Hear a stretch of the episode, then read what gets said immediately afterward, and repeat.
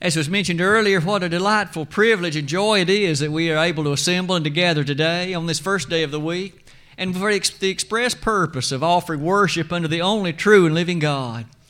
As we are assembled for this purpose and on this occasion, certainly a thought or two perhaps might rest on our mind the family of Edward Spurlock did want me to express to you appreciation for all the help that you extended a few moments ago as, as he became ill. And we certainly do hope that things will be much better and easy for him this afternoon. In addition to that, we do want to wish all the fathers a happy Father's Day today. It is that third Sunday in June, and it's that special day in which we recollect and remember and honor those who are the fathers, and we do want to extend that happy wish to you this day we hope that indeed we can each appreciate the blessedness that comes with home, and in fact, that'll be a part of the lesson this morning.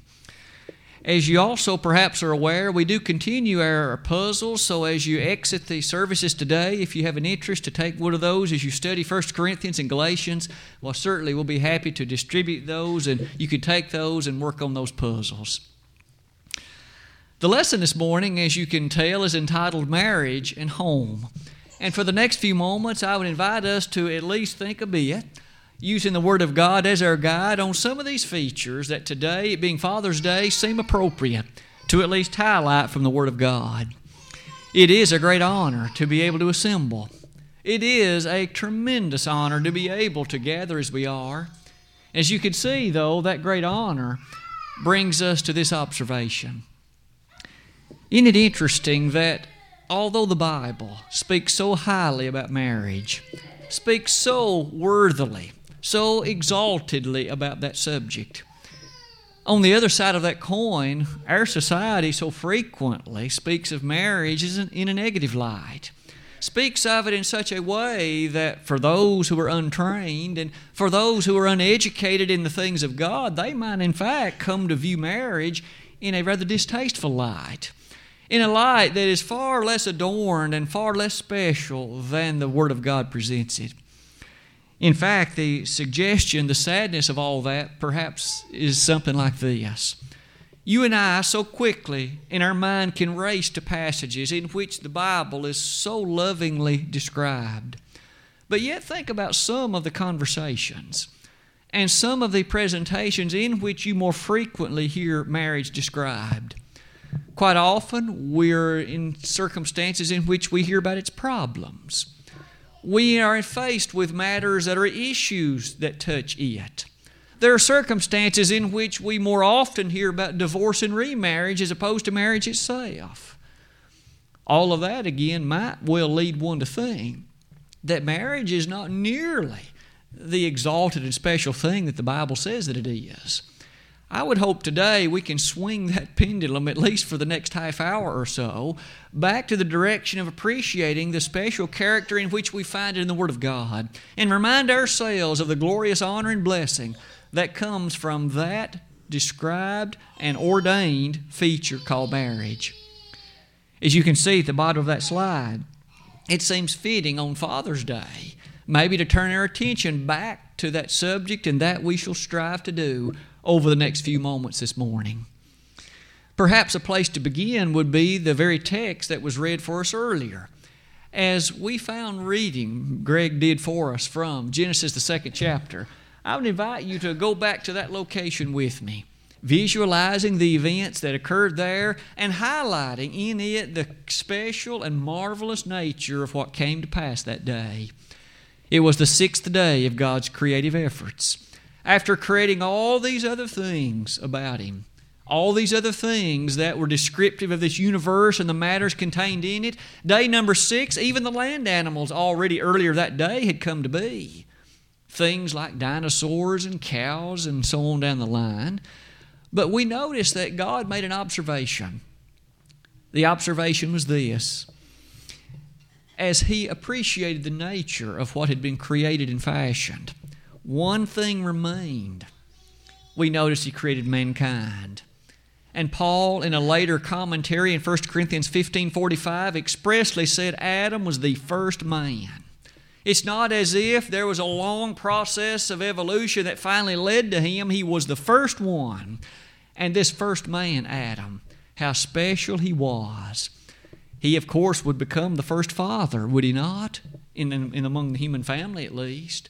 And we notice that this fatherhood maybe begins by appreciating this. You notice that Adam, though the first man he was, God made this observation in Genesis 2:18. There he says it's not good that the man should be alone. A companion for Adam had not been found. The animals that existed upon the earth, the various features about the inanimate world about him, they were no suitable companion. God's language was very specific. I will make him a helpmeet for him. And that language reminds us, doesn't it, about the fact that that which God was about to make, this one that he was about to fashion, was a helper for him. And so it was in the verses that followed that that deep sleep came upon Adam. From him, a, a part of his side was taken, a rib, and from that rib, a woman was fashioned and made. And that brought us to the lesson text of verse 23 and 24. You'll notice Adam speaking first says, This is now bone of my bones and flesh of my flesh. She shall be called woman because she was taken out of man. That word woman literally means out of man, and we know, in fact, where it was that word came from. It came from this passage that we just read. She was taken out of man. Adam began by saying, She is now bone of my bones, flesh of my flesh. These two were very different from the animal kingdom. These two, as companions, as helpmeets, were strongly harmonious and unified one with another, being the character of what God had fashioned and made. We notice, in addition to that, a fantastic commonality Adam recognized immediately. He knew that he and she were alike in a, in a number of ways, and they were again ordin- far, far removed from what was the animal kingdom. We notice, in fact, among the other things we could appreciate, that these two notice that God fashioned a woman for this man. That, in fact, from early stages of the Bible helps us see what can be asserted so incorrect and improper about homosexuality. How that we notice that God made a woman for the man, not another man. And as He fashioned Eve, of course, for Adam, these two, as they were that strong, basic component of that first home, isn't it true that in that description we see this? Adam, as he made reference to bone of my bones, flesh of my flesh.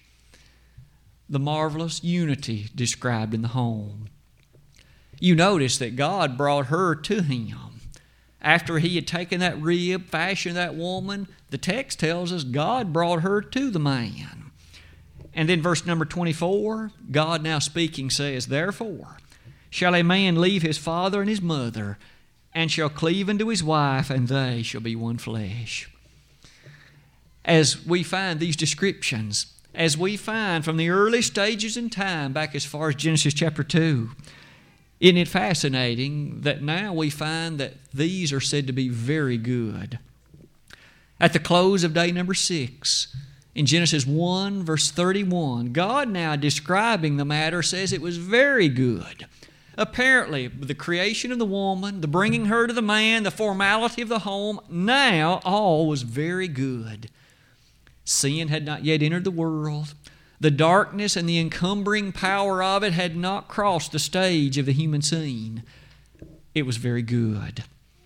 The goodness brings us to the bottom point on that slide. The home, the blessed home, as described in the Word of God, is no scientific accident. It was not the genius, if you please, of some scholars in the ancient era. It was not the genesis, if you will, of what man came up with. I realize there are many supposed scholars and other intellectuals who try to find explanations in the matter of evolution for everything there is, but they fail miserably when they come to think about the character of these opening two chapters of Genesis. In fact, as we think about the evolution of man, even science alone tells us that it is, in fact, an impossible matter to think about the nature of that evolution. But yet, here we would have evolutionists try to convince us that there needed to be the evolution of two, both the man and the woman, at the same time. The evolution of one of them apart from the other would do no good. There could be no procreation of the species. if one of them alone, its evolution is fantastically impossible, what about two? Utter nonsense, isn't it? And so it is. We find God's description, how that He put in place the marvelous matter that you and I call the home, and that He describes throughout the concourse of His Word. This home and the description of it brings us to the next consideration. Let's speak more, using again the Bible as a helpful matter, about this issue that has been presented as marriage. He brought the woman to the man. God joined them in this union termed marriage. We know that that was what was described because centuries later in Matthew 19, when the Pharisees approached our Savior with question about marriage, he turned them back to this passage. He said, Have you not read? And he quoted a part of Genesis chapter 2. This was a marriage. Although the word marriage doesn't appear here, that's what it was, for the Lord said so. And as we then reflect upon that marriage, what an amazing union we find from that point forward, as in the mind of God it was. Described in such beautiful character, highlighted in marvelous, the marvelous nature of it. As you can see at the top of that slide, it involves a commitment on the part of that man and that woman. That's in fact a very part of what the Lord uttered in Matthew 19. What therefore God had joined together, let not man put asunder. A commitment one to the other, lasting throughout the life that God should give them. That statement of Romans 7, verses 2 and 3, highlights that that marriage bond is to last until the time of death. It is to last until and only at that time can one or the other, in fact, remarry upon the passing away of the other, given the nature of God's first intended law. That exception that brings in fornication to the cause is found in a passage in Matthew 19, of course. But we find on this occasion that this intent, this lovely union that's not to be so easily disbanded, so easily set aside, it's to be a marriage that Adam described using the word cleave. A man cleaving to his wife. That word cleave, as you can see, it means to cling to, it means to grasp, it means to hold tightly. That's the very opposite of the word used leave that has reference to one's parents, one's other family ties. In no way is that to be interpreted as meaning one ignores family, one forgets dad and mom completely, but it means one's first and foremost devotion is now for another. It is this wife, it is this husband that now is to be the one clung to. That verb to cling, as you can see in Genesis 2:24, although that same Hebrew word is used in a different place, in many places, in fact, one interesting occurrence is in Ruth chapter 1. Admittedly, it's a very different description, but isn't it so very touching? You recall the scene with me. The men of that family had died. Here was Naomi with her two daughters in law, Orpah and Ruth. We recall that she had made the determination to go back to her homeland. And in fact, Ruth intended to go, but there were some interesting words shared. Naomi encouraged Ruth not to go. You stay here with your people. And yet, in, we notice in verses 15 and 16 of that chapter, Ruth had these words to say Entreat me not to leave thee, or to return from following thee, for where thou shalt go, I will go. Thy people shall be my people, and thy God my God. And where thou diest will I die, and there will I be buried. And may the Lord do so to me and more also, if aught but death part thee and me those words of commitment, those words of devotion and dedication to, in that case, her mother in law, that she would be there to support her even in older age. She would be there for her even in difficult times. Sometimes that same quotation is used in marriage ceremonies today, in which each pledges to one another that degree of dedication, devotion, and love. It is for those kind of reasons that we come to see how sweet it is to appreciate love that's like that. This overwhelming, this extraordinary kind of dedication in which one pledges to another in sickness and in health. Do you notice oftentimes if a person is selfish, when times of sickness come, then there is a fleeing.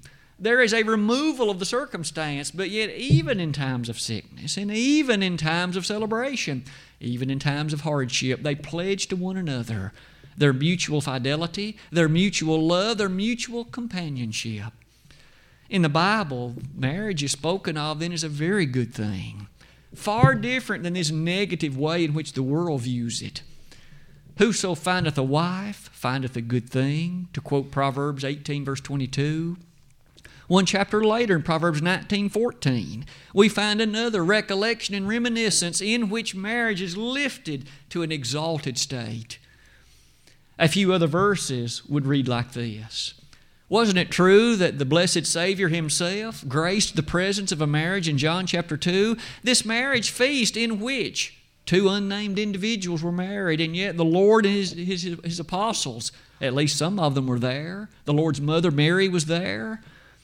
We notice that this gave a divine approval and appreciation for the special character, of course, of marriage. In 1 Corinthians 9, verse number 5, the powerful observation is made Do not the apostles of the Lord have the right to marry, to lead about a wife who is a believer? We know Peter was married, for the Lord healed his mother in law. We understand from that text in 1 Corinthians 9 that apparently a number of the apostles were married men.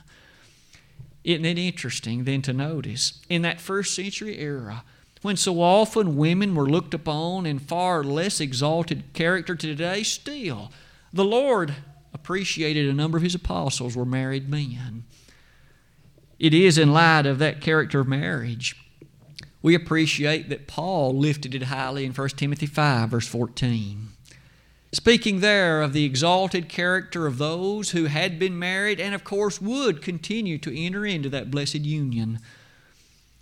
As you can see near the bottom of that slide, the honor of marriage highlighted in a very succinct verse in Hebrews 13:4. Marriage, the writer said, is honorable in all. Marriage is honorable in all. We should then encourage our youngsters to appreciate the honor that is being married as God would have it to be. Marriage that's described in language so far removed from the negative, distasteful light that our government, quite often our associates and finds in newspapers, it looks so distasteful there. But it isn't so in the Bible. In fact, we understand, as you can see at the bottom of that slide, that it was an evil thing. When Paul foretold the fact that there was going to come a time when some would forbid to marry, and Paul was careful in saying that such an idea is, in fact, of the devil. It is Satan who would, in fact, discourage a godly marriage. It is the devil that would lead one and try to preach the true or the, the falsehood that it's not a good thing to marry. It is true, in light of all of that, that our study of this issue of marriage and its honor brings us to children. To say that a man is a father is, of course, to say that there is at least one child that's his. And what might we say from the Bible about the nature of children as it relates to fatherhood? Children, as you can see at the top of that slide, make no mistake about it. Mankind has himself often muddied the waters, if you will, on that subject as well. Trying to talk about children, at least in some circles, as being unwanted, children as being, in fact, that which is not desired it so often seems that individuals like the pleasure of conception that produces them, but are not as excited about the consequence thereof. Such a thing is so far against the teaching of the Word of God. We understand here Psalm 127, verse number 3 Children are an heritage of the Lord. Do we believe that? Frankly, as a society, many do not. Frankly, as the world at large, many do not. But yet, the inspired writer, the psalmist of old, stated by inspiration children are an heritage of the Lord. Two verses later, happy is the man that hath his quiver full of them. It should be a proud thing to be a dad. It should be an honorable estate to be a father, and I know I speak before many today who feel that very way. You're thankful for your children, you love them. In fact, you would do anything for them. You more than anything else want to see them being good Christian sons and daughters and to grow up to be good Christian citizen men and women. You want to see them more than anything else know the God of heaven.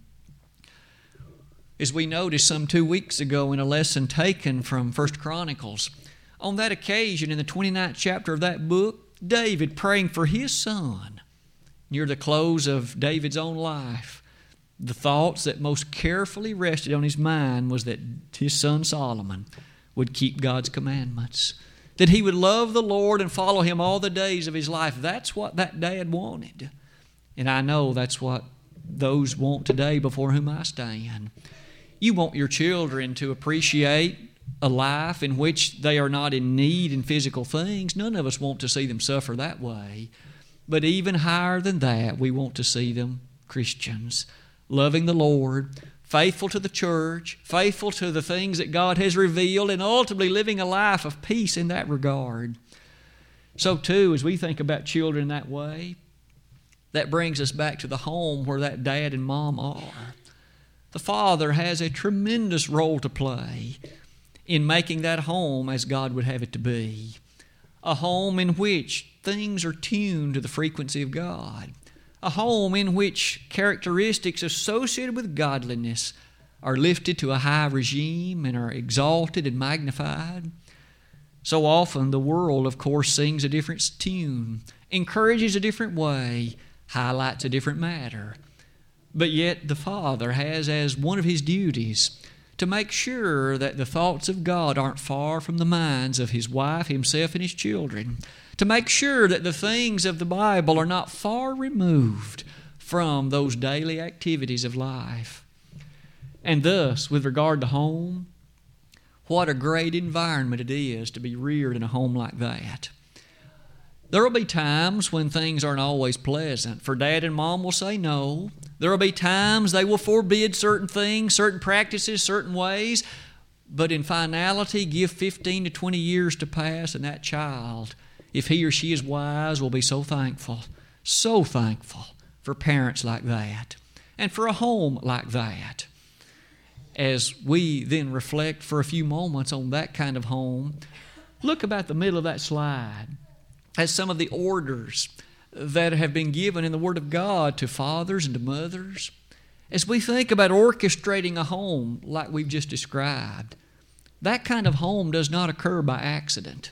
And it doesn't occur by happenstance. It'll occur only when the diligent and dedicated efforts of the parents make it so, through, of course, the blessing of God. And so it is that some orders are given to mothers, to wives. They're told, love your husband. They're told, love your children. And that word love is, of course, used in such a powerful and directed way. Love them. To fathers, First, love your wife. Love her. In Ephesians 5:25, a kind of love compared to the love Jesus had for his church. One of the best things, fathers, you and I can do in order to make a home as it ought to be is to start by loving that woman that's our wife. If we will love her, that son will learn he should grow up to love his wife that way. And he will, if you're a daughter, you'll learn that your husband should love you that way. You will learn, of course, that that bedrock foundation will be a thoroughfare that will allow you to emerge victorious over the hardships, afflictions, and oppressions of life. That you will have a shoulder on which you can lean throughout all the difficulties of the days. In addition, as you look at these things, we find an example in Noah, or rather in Abraham himself in Genesis 18, verse 19. God had something amazing to say about him. I'm sure any father, any father, upon reflecting on a verse like that one, would be charged and challenged in the same way.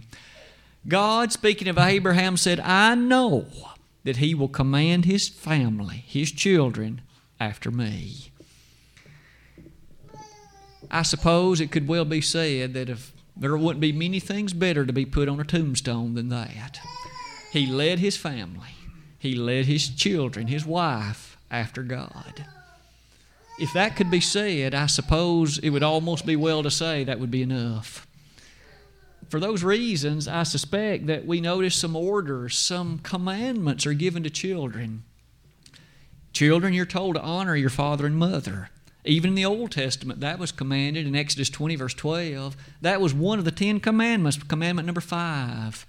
But in the New Testament, Paul quoted that verbatim in Ephesians 6, verses, verses 1 through 3. Obey your parents. In verse 2, honor them. As you obey your parents, especially if those parents are leading you in the way of godliness, if they're leading you along the pathway that would try to highlight in your mind a thought of the importance of eternity and being right with God, appreciate them, respect them, honor them, and love them. Obey what they command of you. As you realize that kind of obedience, I assure you that as you grow up, ultimately you will appreciate and respect them all the more for it. You'll understand as you come to maturity that there is a world in which many parents don't live like that.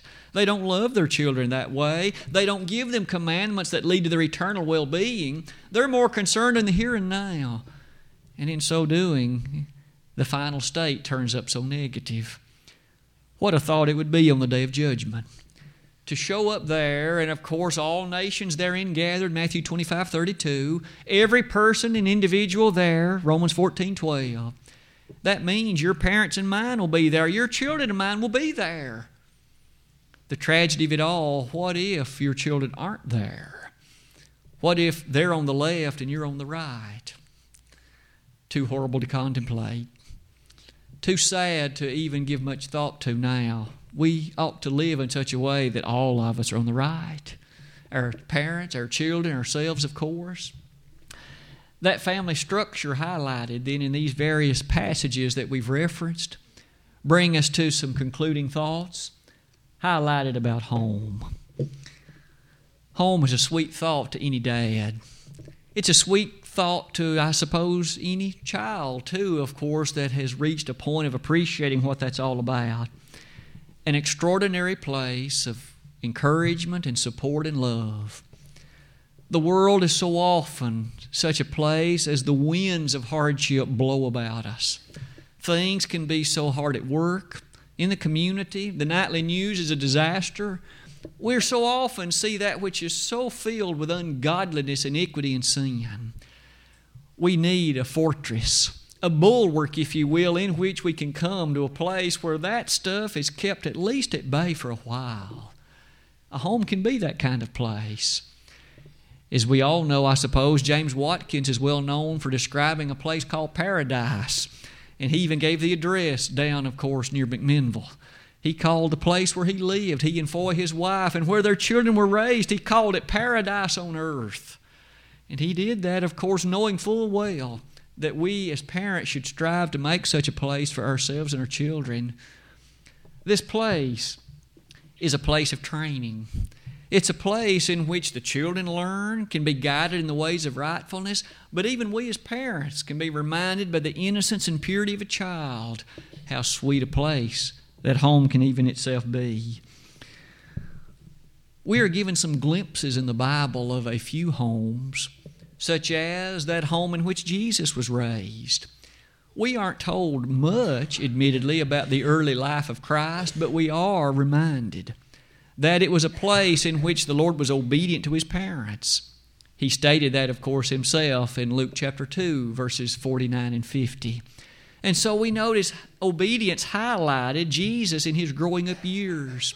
We notice furthermore in verse 52 of that chapter, Luke chapter 2, it was there said of the Master, Jesus, that he increased in wisdom and in stature and in favor with God and man. As he grew socially, emotionally, physically, all of that, of course, involved growth spiritually as well. And you and I, as fathers, as mothers alike, can be excited when we see our children take an interest in the Bible. They learn its verses, they're conversant with what the Scriptures teach.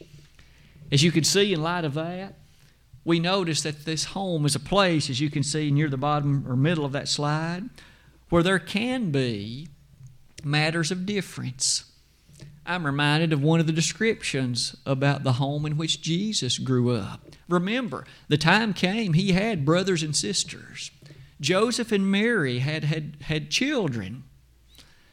We, in fact, see four of them named in Matthew 13, verses 55 and following. But later in John chapter 7, verse 5, it said his brothers did not believe in him. Here was a son of God, their own brother, and they didn't believe in him to be the Messiah. But yet later on, when he was crucified, and in the years that followed thereafter, in fact, it seems as if many of them became his greatest followers. In those early years, I wonder how they reacted to their to Jesus. They didn't believe in him. Did they insult him? Did they call him names? Did they revile him? At the very least, the text says they did not believe in him. May I suggest to you that you and I then should be thankful among the things of life for a home in which a unity, a unison, a loving character of companionship is there to be found. One might even use that word camaraderie. Ephesians 5, verse 20 says that the thankfulness should emanate from our heart even toward all things, and surely that would include the kind of family that we have described to this point. John the Baptist had believing, faithful parents. In Luke 1, verse 6, they're said to be blameless. Youngsters, be thankful for parents who try to live a godly life. They're not going to be popular, I assure you. Your parents won't be the most popular people at school if they try to live godly, but you be thankful for them.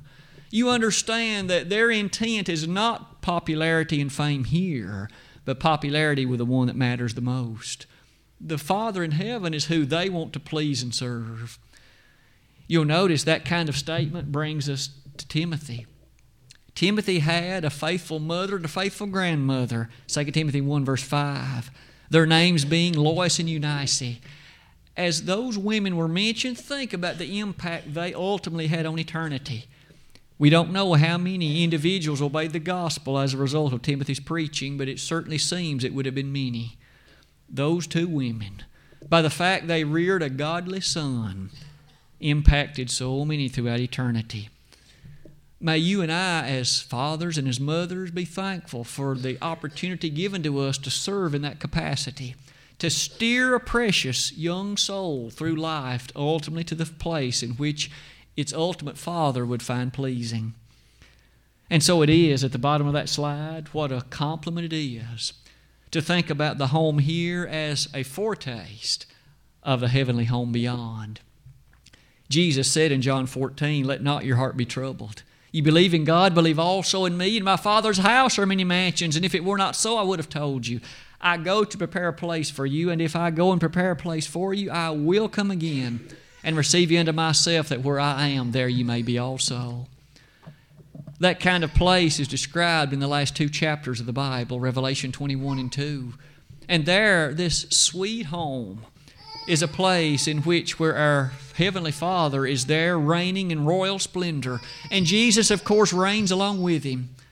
And you and I have the privilege of reigning through it all eternity along with him if we will live faithfully until death. Today, as we then think about marriage and home, our thoughts, in summary, can, I suppose, be concluded like this. We studied somewhat about Genesis chapter 2, verses 23 and 24, and we highlighted the blessedness of home, the character of marriage, and the loveliness of how the Bible describes these things. Although it is so different than the world, the Bible is right. And the world is the one that has clouded viewpoint, misled appreciation, and information that's not complete. Today, young people, be mindful of finding a godly spouse. A man or woman, as the case may be, who can help you go to heaven. Someone who can be there as a rock to lean on through this life, not because they themselves are the strong ones, but because they lean on the one who is strong. And they can help guide you to the point where you can ultimately, on the day of judgment, stand with smiling face and know that the one standing by your side, Jesus the Savior, is the one who was in the heart of both you and your spouse all along. Today, if we could perhaps help anybody in your response to the gospel, to be a Christian is the first order of business to being a good spouse. You need to be dedicated to the Lord first And then you can find someone with a dedication to the Lord as you've got. The plan of salvation involves you believing with all your heart that Christ is the Son of God, and He demanded that. Mark, Mark 16, verse 16. Repent of the sins in your life, again demanded in Acts 2.38. Confess the name of Christ as the Son of God, demanded in Romans 10, verses 9 and 10, and be baptized for the remission of sins, an absolute requirement of Acts 2.38. If we could help you in that light today, May I suggest to you it will be a life and eternity changing event for you. If you have become a member of the body of Christ, you know, know what it was like, but those days are a distant memory. You haven't lived faithfully. You have brought shame and disgrace and reproach upon you, upon Christ, upon the church because of things others know you've done and said and the way you've lived. Come back to your first love today. This day, the 16th of June, 2013, no better day could there be than this one. If we could pray for sins to be forgiven in your life, why not come forward in just a moment and let us do that? If any need that we've stated could be that one that matches your life, don't wait another moment. Come even now while together we stand and sing this selected song.